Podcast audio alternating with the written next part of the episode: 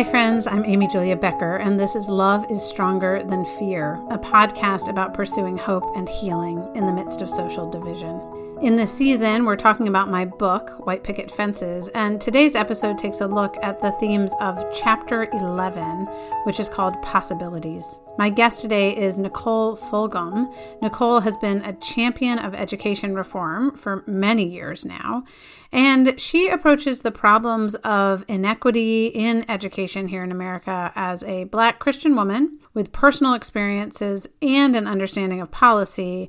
And those aspects of who she is all combine to offer so much insight into what is needed in our schools today. I love the way Nicole underlines the importance of expectations when it comes to our kids and our schools, and the importance of community engagement, and the importance of believing in our children, and the importance of policy change. And it's this insistence on all of these things and the ways that we can be involved in making our schools better for all kids that make me really excited for you to meet her today. All right. Well, my guest today is Nicole Fulgham, founder and president of the Expectations Project, which I'm going to have her tell you all about. But first, I just want to say, Nicole, welcome. Thank you so much. I appreciate you inviting me. Look forward to the conversation. Well, me too. I have followed your work for a long time, many, many years, but I am sure that there are listeners who don't know who you are, what you do, um, and who will be interested, especially at this moment, I think, uh, having some information as well as guidance and how to think about and participate in education, public education in the United States will be really helpful. So, I'd love to just start by asking you to tell us a little bit about yourself and how you came to found the Expectations Project and what it is. Sure, sure. Happy to. Um, so I grew up in Detroit, Michigan, in, in the city, in what I would probably call a working class neighborhood. So we had a few lower middle class families, working class folks, and definitely a fair amount of um, people who lived in poverty. And so I saw education inequality kind of outside my front door mm-hmm. um, every day growing up. My parents um, were a working class family, but were able to um, really work hard and sacrifice a lot of things to send my brother and I to uh, schools outside of our neighborhood, starting from preschool. Uh, my mother majored in early childhood education in college, so mm. she definitely knew what she was looking for um, for wow. us education and wrestled with whether or not to send us to our neighborhood public schools and ultimately um, decided to send us to um, an urban Lutheran school, hmm. which um, were schools that, you know, as neighborhoods like Detroit became increasingly um, African American, a lot of private schools fled and these schools stayed. And so they were like a kind of the next step up from the neighborhood public schools in terms of honestly quality so they were good but they weren't you know sort of this like super like tony you know right expensive private suburban school but it was um, arguably safer um, and there was something a bit more that we got um, which was a huge sacrifice for my parents to do that and i am forever grateful mm. but sad that they had to make that choice right anyway so by the time I got to high school, I went to, I got accepted into an exam public high school in Detroit called Renaissance High School. Mm-hmm. And I saw the difference between what I was getting from my friends on my block in K through 8, but I definitely saw the difference in high school. I had been prepared both by my school, but also my parents to be able to get into this very competitive public high school in Detroit. And from day one, they were talking to us about, you know, SAT prep and, you know, taking AP classes. They assumed we were all going to college because we were quote unquote best of the best of black kids in Detroit. Mm. And as a result, 99 percent of us went on to college, and you know we're all you know still friends on Facebook because I'm old um, today, and people are you know attorneys and physicians and you know running engineering firms and sort of this amazing success rate of mostly black kids from Detroit, all mm. of definitely not wealthy. But the difference is, all of my friends who didn't get into that high school, which was most of the kids on my block, went to neighborhood school, which had no AP classes at the time. You know, no one talked to my friends about college um, the entire time they were in high school. And so about half of them dropped out. Um, my brother and I are two of three kids in our neighborhood that we know of that went on to a four year college. And the crazy thing is that they were just as smart as I was. I am convinced. Smart, mm. ready, curious, had unlimited potential potential, but we were going to two very different school systems within Detroit Public Schools. So that really changed kind of the way I looked at the world um, early on. The other piece of information, this is a lot of background about how I got here, but I, I think yeah. it's important to hear people's stories and so indulge me if you will absolutely that's what i wanted i wanted yeah i mean at the same time i was attending um, a, church, a, church with my my family it's uh, an ame church african methodist episcopal church which has a rich tradition um, in activism and sort of engaging in civil rights issues you know since its founding splitting off from the methodist church that wouldn't allow um, then I guess we were, you know, right after slavery wouldn't allow black people to sit in the same pews as the mm-hmm. other Methodists who were white. And so this church began. And so growing up, I saw um, this very large, influential church repeatedly hold elected officials accountable to the things they said they were going to do when they kind of came through the congregation to shake hands and you know wink wink we'd like your vote kind of thing. There yeah. pastor was like absolutely. Yeah come on through. And they would have them back in six months in front of the entire congregation asking them and so you said you were going to do these three things. You haven't done them yet. Mm when are you going to do them? And they like consistently called out the leadership in the city black white purple it didn't matter. They were like you said you were going to do it and you didn't do it. Wow. so we're going to now start a protest or we're going to call your office we're going to bring you back in front of this church that you promised these things to. And for me i see that as an extension of my faith. Like mm-hmm. my faith pushes me because it was always on the issues of like justice and equity and serving those who had the least. So those two experiences, the school inequality and growing up in a church that really put that in practice, really led me to the the path that I'm on today after you know being a public school teacher for a few years getting my PhD in education policy because I was trying to figure out how do you change a system to make mm-hmm. it for thousands of kids.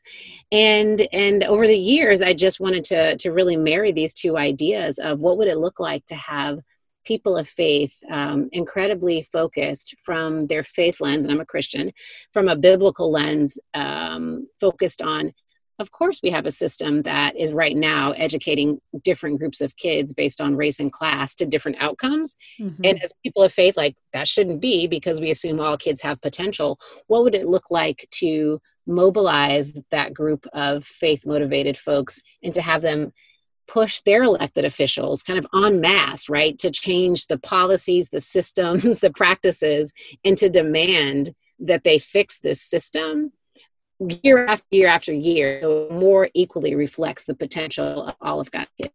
That's what I do with the Expectations Project. Mm, thank you so much for giving us that story. I want to add one more piece to it or ask you to speak to one more piece to it, which is your own experiences teaching in Compton, I believe, right out of mm-hmm. college. Is that right with Teach for America? I did, yes. I joined um, Teach for America um, right out of um, college and um, definitely learned a lot. I think my students, I'm not sure who taught who more, but it's the way with first year teachers. Um, and um, I taught for a few years and taught fifth grade. And, you know, that was definitely one of those life changing moments because it made me really put into practice all the things I said I believed, right? I said, well, you know, growing up in Detroit, I know my friends are just as smart as I am. Like, why aren't we pushing them in the same way I'm getting pushed, right? Like, I believe yeah. as a Christian, like, God doesn't differentiate academic potential between black and brown or white and Asian or rich and poor kids. Like, Imago Dei, right? For, right. for us all.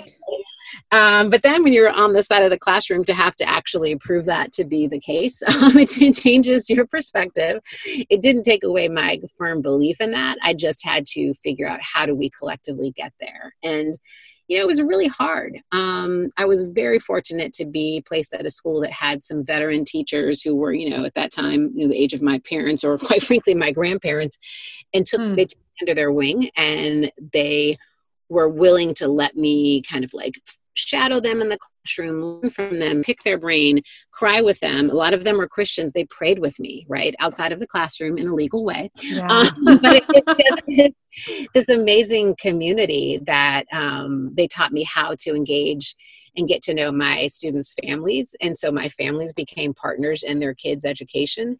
And I just was kind of naive enough to think, like, actually, um, we should be able to do this. And so we were able to be really honest with kids and families about where they were academically. And in, in fact, like two thirds of my kids were reading at, you know, probably a second grade level or below um, in fifth grade.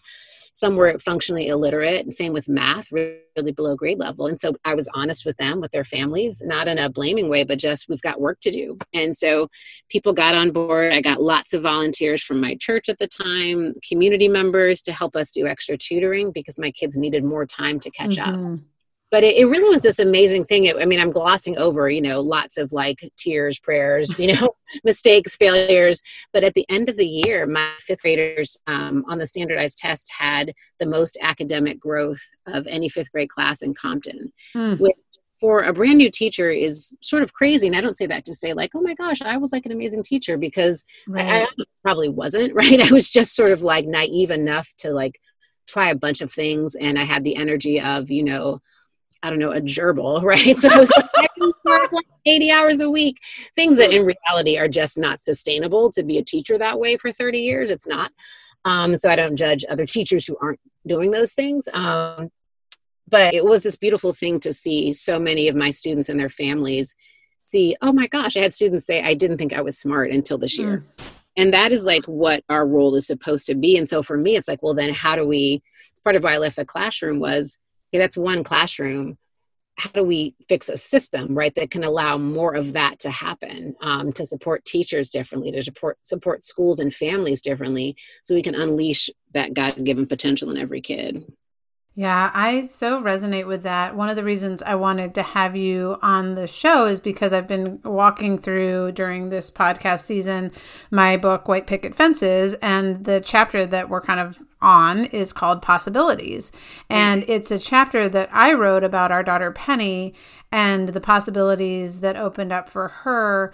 Uh, as a child with a disability within the school system. And I've just been so struck as I've watched her earlier this week, we had a um, PPT meeting for her, and there's you've got this team of people, and I'm just so aware of how much they believe in her. They believe in her abilities, and um, they certainly are going to make accommodations based on her needs, and they're going to give her the support that she needs. But they really do believe in her, and it, in watching that and in watching the difference honestly she's had teachers before where uh, in a dance class for example she's gone had the same class but different teachers and one teacher will write me and say penny got tired after 20 minutes and she couldn't continue the class mm. and then i'll talk to the other teacher who's teaching the same lesson on another day and and she'll say no no penny has never gotten tired and it really came down to you believe she can do it and so yeah. i i just uh in i read reread your book um, in preparing for this uh, interview today, which I'll just mention here for people who are interested, called Educating All God's Children. And I was struck by that same thing of just like what you just said about the student who's like, I never believed I was smart. Like, I never knew that. And you believed that, right? You actually believed what you had said theoretically must be true about your neighborhood. It's like, okay, I'm going to actually live that out. And so I wanted to ask you just to talk a little bit as I think about not just the, you know, kids with disabilities, but other kids who are on the margins for other reasons and who are vulnerable, especially when it comes to education for other reasons. Uh, what do you think are like societal es- expectations are for those kids? And how do we begin to change the expectations, right? I'm thinking of the expectations project um, and why you've even called it that definitely that and that's exactly the reason because for me it was such a differentiator at that school mm-hmm. high school mm-hmm.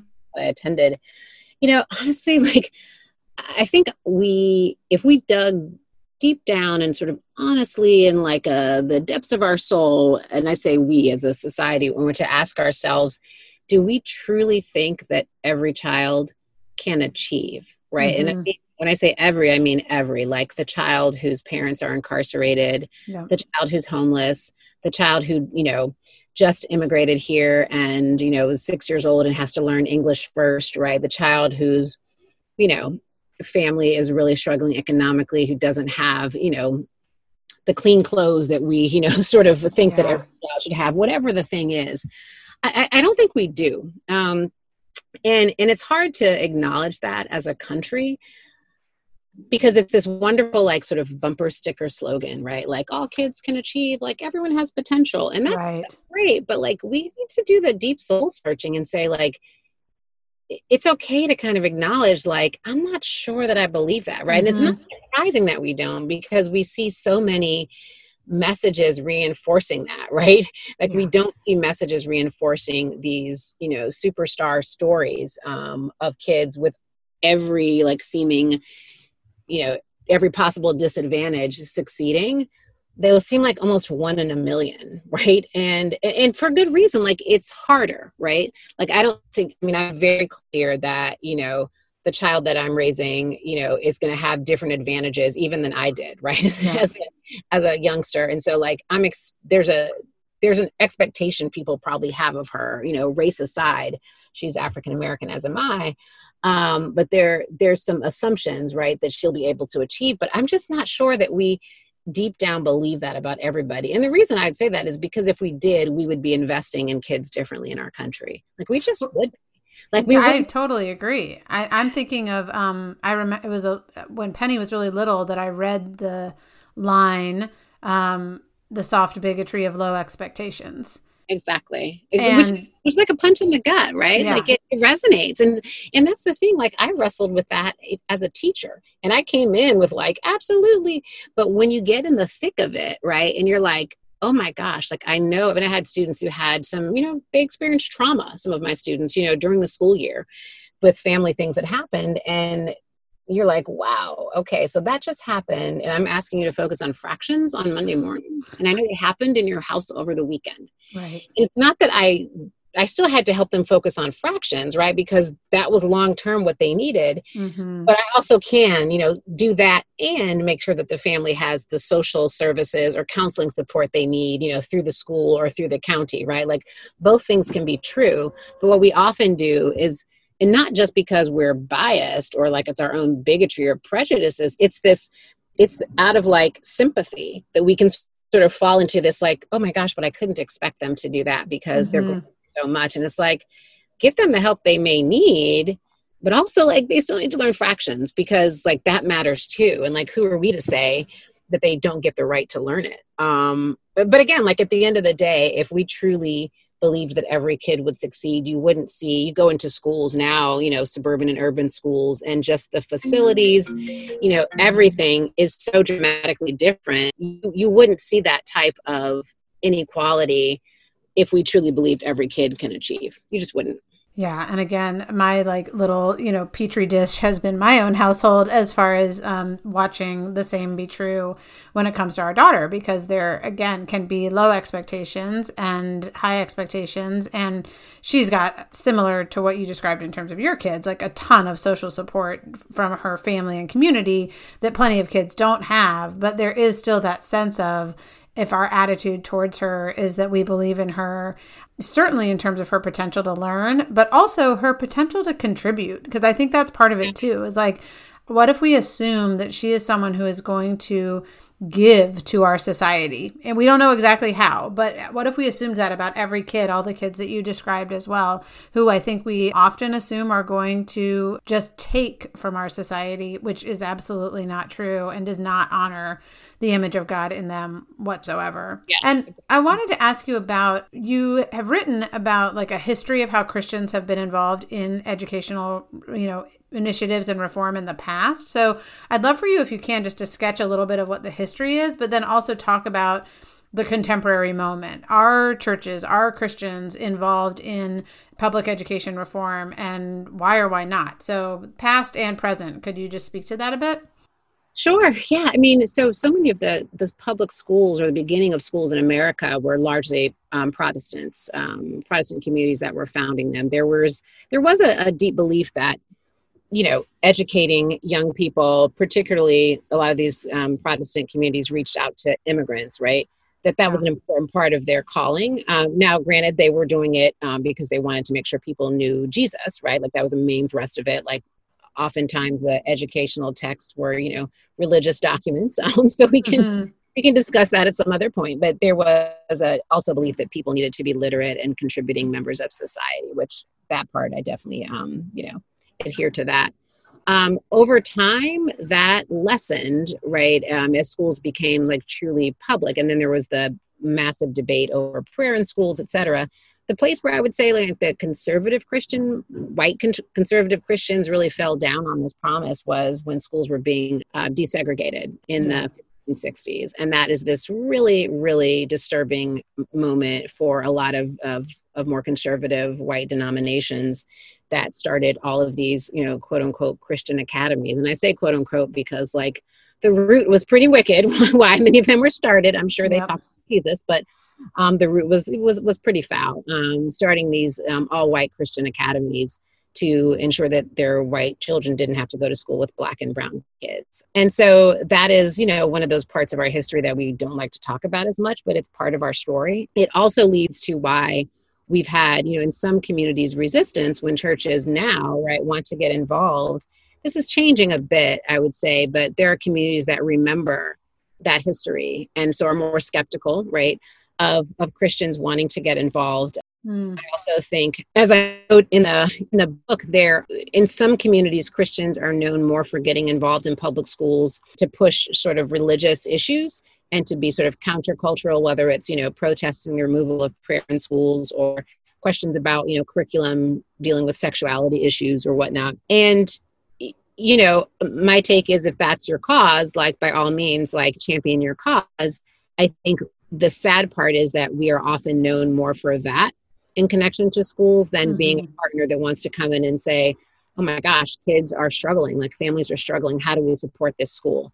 I would say the good news is like that tide has turned, I would say, in a lot of communities in the last, you know, 10 or 15 years. So we do see so many more congregations that are taking on trying to develop really honest symbiotic partnerships with public schools and just coming in and saying hey we want to be helpful. What do you need? which is always the best way to partner in any context um, from my experience which has been exciting. So i think where we're where we are still growing is that last step of how do we sort of over time eliminate as I, I like to say eliminate the need the need for every church to need to tutor kids to get them ready for kindergarten because there's no preschool in our community that's affordable for families to saying like actually if we would organize advocate and speak truth to power to get the affordable quality preschool for everybody like long term that's going to impact thousands of kids instead of the 20 kids we're tutoring right mm-hmm. thousands of kids will then have what they need to be ready for um, kindergarten we can maybe still tutor too to like make it even better but it's the systemic like change the system the policies the practices the funding mechanisms, that's the place where I think we are on the cutting edge um, and can step more into that space. And the last thing I'll say is when Christians en masse, and I say this with broad strokes, caveat, caveat, there are plenty of Christian denominations that have been doing this work for years. They typically are denominations of color, particularly Black communities engaged in education policy, you know, from the civil rights movement on. So I want to make sure I acknowledge that history. But from a, a, broad strokes contemporary space, I think a lot of us have been involved in policies around vouchers for private schools for mm-hmm. obvious reasons, right? Lots of us um, send our kids to private or Christian schools or have them in our churches.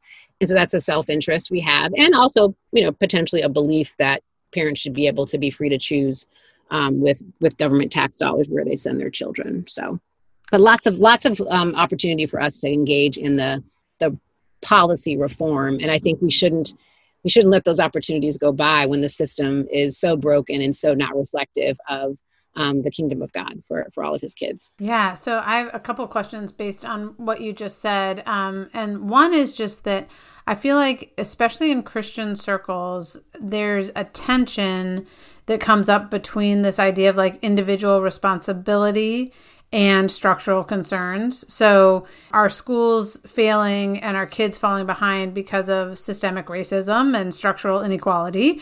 Or are they failing and schools failing, kids falling behind because individuals aren't doing what they should be doing? And I hear this debate come up in different language and in different ways, but uh, and I tend to think it's a false dichotomy, but I'd still love to hear just what you have to say uh, to Christians about the relationship between individual responsibility and this more uh, structural or systemic problem that we see in various ways, but especially in schools. Mm-hmm. That's a great question. And it is like a constant ongoing um, discussion, in part because there are, there are truths on both sides, right? Mm-hmm. And, and I, I like and this I'm sure is frustrating for some people. When they talk to me about these issues. I tend to see the the gray in between usually because things are not as stark as we want to kind of put people in a bucket. You believe this or that. And it's like well if only we were that simple right, right. yeah. so so on this one i think there is there's space and movement needed on both sides.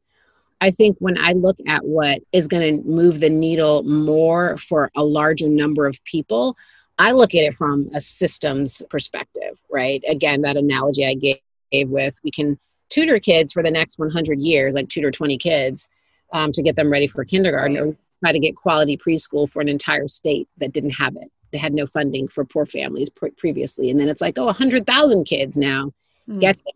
And it doesn't make the policy perfect, right? All sorts of implementation challenges. We all know that, right?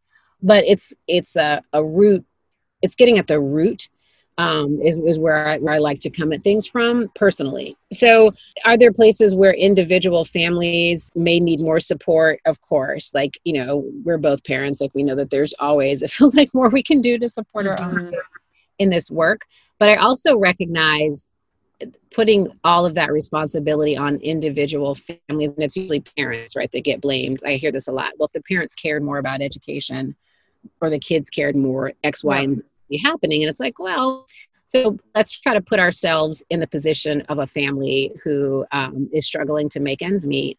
You know, whether it's a single, two parent family, grandmama, auntie, whomever, if they're working, you know, two or three jobs, right, don't have paid time off to go up to school to like meet with the teacher at two o'clock in the afternoon, right, which is a privilege um, that a lot of families don't have like let's start link, linking all of these systems together outside of school that are impacting an individual family's options and choices right? And how is that impacting not how much they care but what they're able to do and put into practice that fully reflects how much they actually do care? Because i've never met a parent who's like i could care less if my kid graduates from high school. Like i mean i haven't met that person. Yeah. So that's why for me like yes we always want to support individuals, but we also have to look at not just the educational system that's impacting them and the institutional racism, all of those things, but also the other systems outside of school that are impacting their ability to kind of execute on all of the beliefs that they have about why education matters so much. I mean, I think we see that now in the time of COVID, like loud and clear, right? The fact that we all of a sudden had to start doing virtual learning, and there were parents who did not have high speed um, internet and didn't have like laptops for their kids. Like millions of parents don't have that, right? Yeah. And kids are going back to school if they can. Parents who have to, you know, whose kids' schools aren't opening because of, you know, spikes in COVID and they have to stay home and do learning if the child is seven and is on Zoom calls, but mom and dad drive a, a, a bus, a city bus, and they have to go out to drive that bus to get the paycheck to pay the rent. Like, tell me how that's going to work right? So it's like that those are the types of dots that i hope people can continue to connect in our churches to realize like oh there's there's the system thing that actually matters too yeah i've um actually one of the things that has gotten me particularly engaged in education these days has been recognizing last march that my kids were able to go immediately onto zoom for a couple of different reasons. One, they had been issued Chromebooks by their school, so they were already familiar, as were their teachers. Two, we had multiple rooms in our home where we could spread out and each be on different devices. And it wasn't perfect. It's like, oh, we have an old laptop and sometimes Zoom crashes or somebody's on a phone. But nevertheless, they were able to do it. And I was so aware that tens of thousands of kids just in my home state of Connecticut were not able to keep learning. And it was like, well, whose fault is that? Like, it's certainly not the children's fault. Yes, I feel like this moment has just really like been like a magnifying glass or a spotlight on the inequities that were already present, but has certainly drawn my attention even more to it. That said, one thing I wanted to ask you about so I think the we're talking before this um, episode will actually air, uh, and it's the day before the final presidential debate. So I've watched the first debate. Dumb drops, yeah, yeah, yeah. Can't wait. Um, and the VP debate. But what I noticed in the two debates that have already happened and the one that's happening tomorrow, I looked up the topics like education is not mentioned. I think Kamala Harris like made a reference to the fact that there were kids who were not learning, um, but it was like a passing comment. And again, I looked at the list of topics for tomorrow's debate, and education's not on the docket. So, especially in this moment, I'm just curious. Do you have an opinion on like why our national leaders are not talking about education? And reforming education and like actually helping to change the system? Yeah. You know it is it is tragic right? Because i feel like we went through this moment right before schools were in the school year was supposed to begin when like that was like you know the topic du jour right? Everyone from you know the president of the united states on down you know had opinions on you know what schools should be doing and the, to open up or not um, and so we had this like little window where I was like, oh my gosh, it's actually coming front and center. But it was really only like a political sort of discussion, right? And kind of mm-hmm. like political point scoring um, for, for a, a national dialogue. So I think we're back to this place now where people are just kind of hunkering down and you know it's just incredibly complicated and my theory is that no one actually knows what to really do about it right so that dilemma i gave you know a few mm. moments ago about the little child who has to go to school virtually whose parents have to leave the house to work like right I've asked that question in so many spaces of like policymakers, think tanks. I'm like, so has anyone figured out where that kid's gonna, what that kid's gonna do all day? I wouldn't want my seven year old at home zooming by herself, right? Like mm-hmm. right. that's unsafe, like depressing, a whole host of things, right? And it's one of these things where like no one sort of knows. And I almost feel like right now, everyone recognizes that it is such a spiraling downward like challenge that has multiple layers that I almost feel like people have kind of given up in the public sphere, even talking about it because yeah. it I feel like we're almost resound or have almost given up on this idea that we can get it right this year um, in this moment and that we know we're all very clear that certain groups of kids are going to come out fine. You know parents who have the ability to you know pay for private tutors or a pandemic pod or whatever right? And, and no judgment on that right? Like people are going to do what they're going to do for their kids. It's just that we we know that the gaps are going to be wider. And I, I just have a sneaking suspicion that no one wants to talk about it for that reason.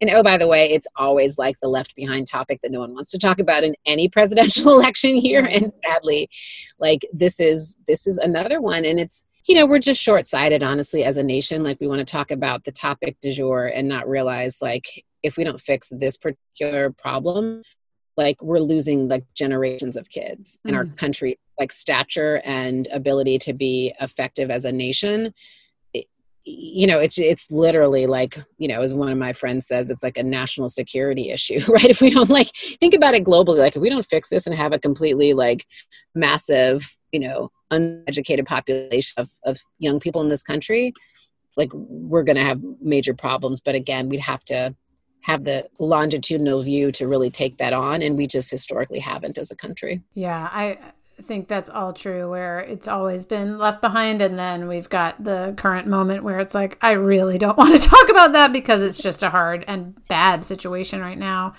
I want to back up a little bit and ask you just to describe what the Expectations Project actually does. I realized I didn't ask you to um, elaborate on how your organization functions and what you're doing to really be um, a game changing force in this whole equation. Yeah, um, so we are the nation's largest network of faith motivated education equity advocates, which is fun to be able to say after laboring over this beloved organization since 2012. Yeah, that's amazing. Yeah, it's really exciting. So, our work is to educate, equip, and then mobilize faith constituents, so people of faith around the country, to take tangible actions to hold elected officials accountable to push them for policy change on the issues that matter most for for equity for all kids.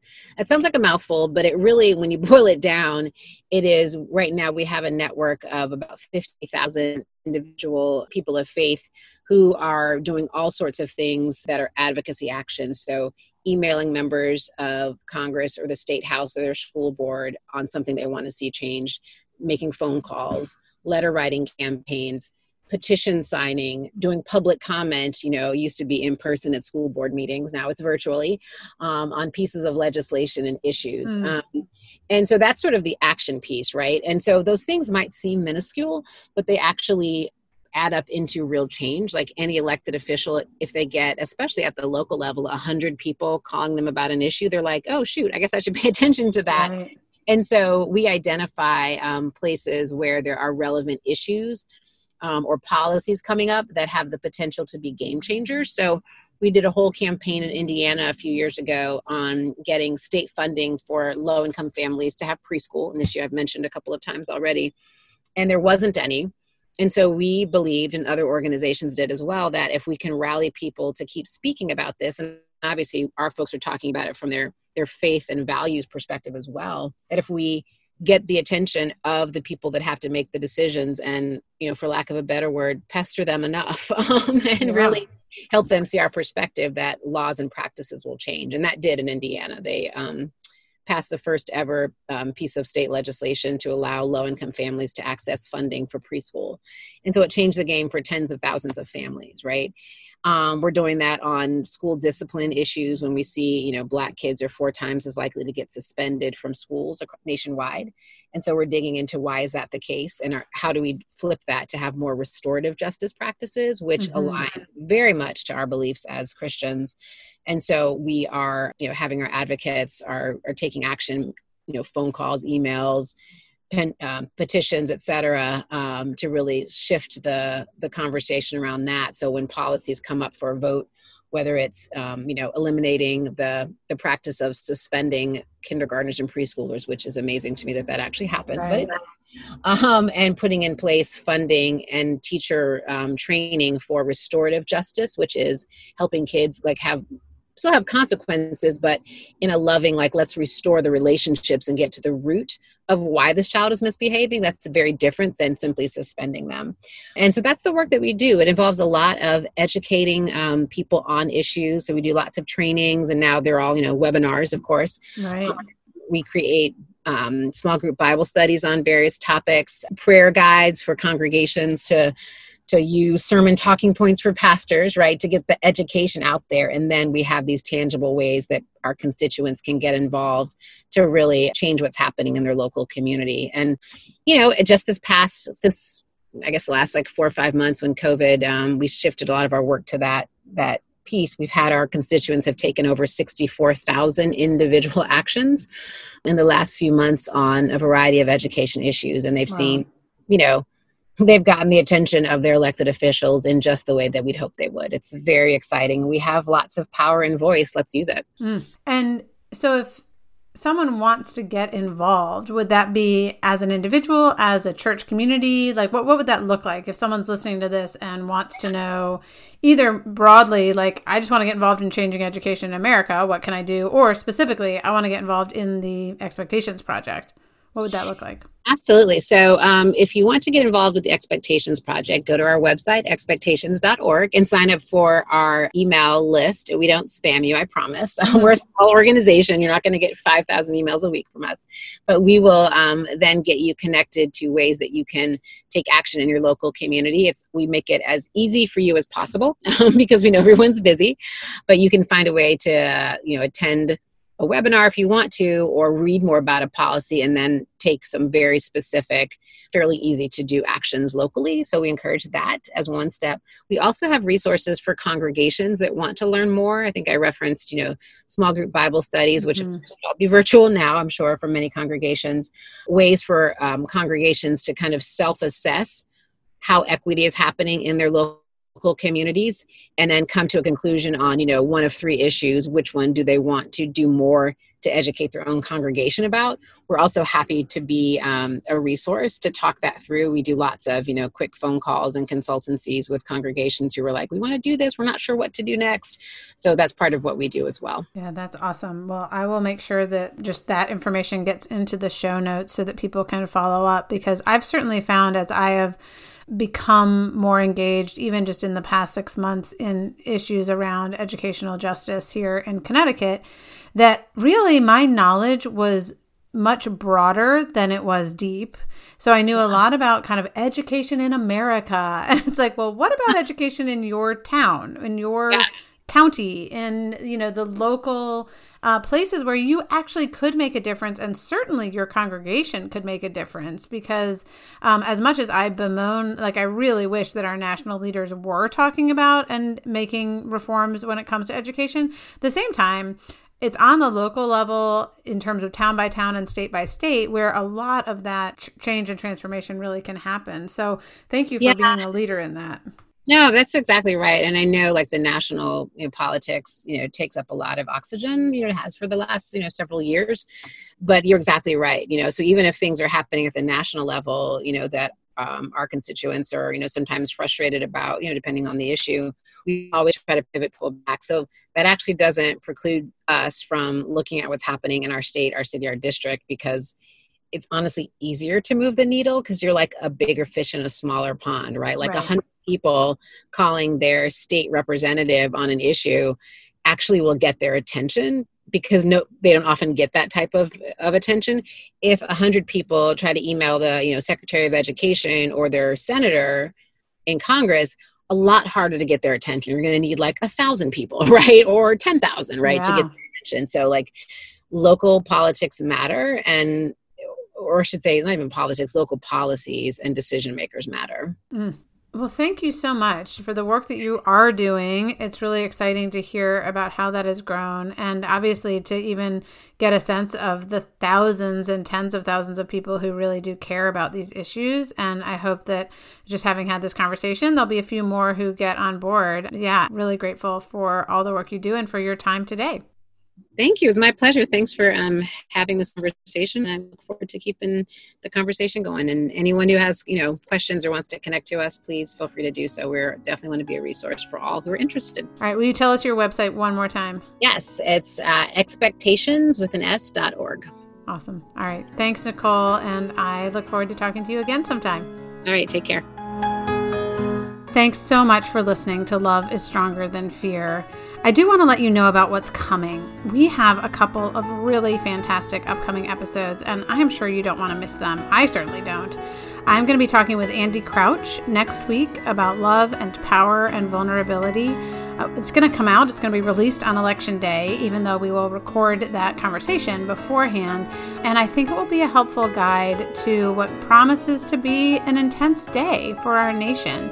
So please join me for that. And then the following week, I'll be talking with David Bailey. Some of you may remember him from the first episode of this season. And we will be talking about what faithful love, justice, and reconciliation work looks like. And by then, we'll know who will know something about this election. And we will be talking about what love and justice and reconciliation work looks like no matter what is happening in the political sphere. I tell you this for two reasons to give you a sense of where we're headed, but also as a prompt. Uh, if you have not subscribed to this podcast, please do. Please share it with friends. Please rate it, review it. All of that will help more people become aware of what's going on here because these are conversations for people who care about nuanced arguments, who care about compassion, who care about working together across dividing lines. And if you are a listener already, then I suspect you know more people who care about these things and who would benefit from these conversations, as I certainly do week after week. Thanks so much again for listening and for being here. And I do, as you go into your day today, hope and pray that you will carry with you the peace that comes from believing that love is stronger than fear.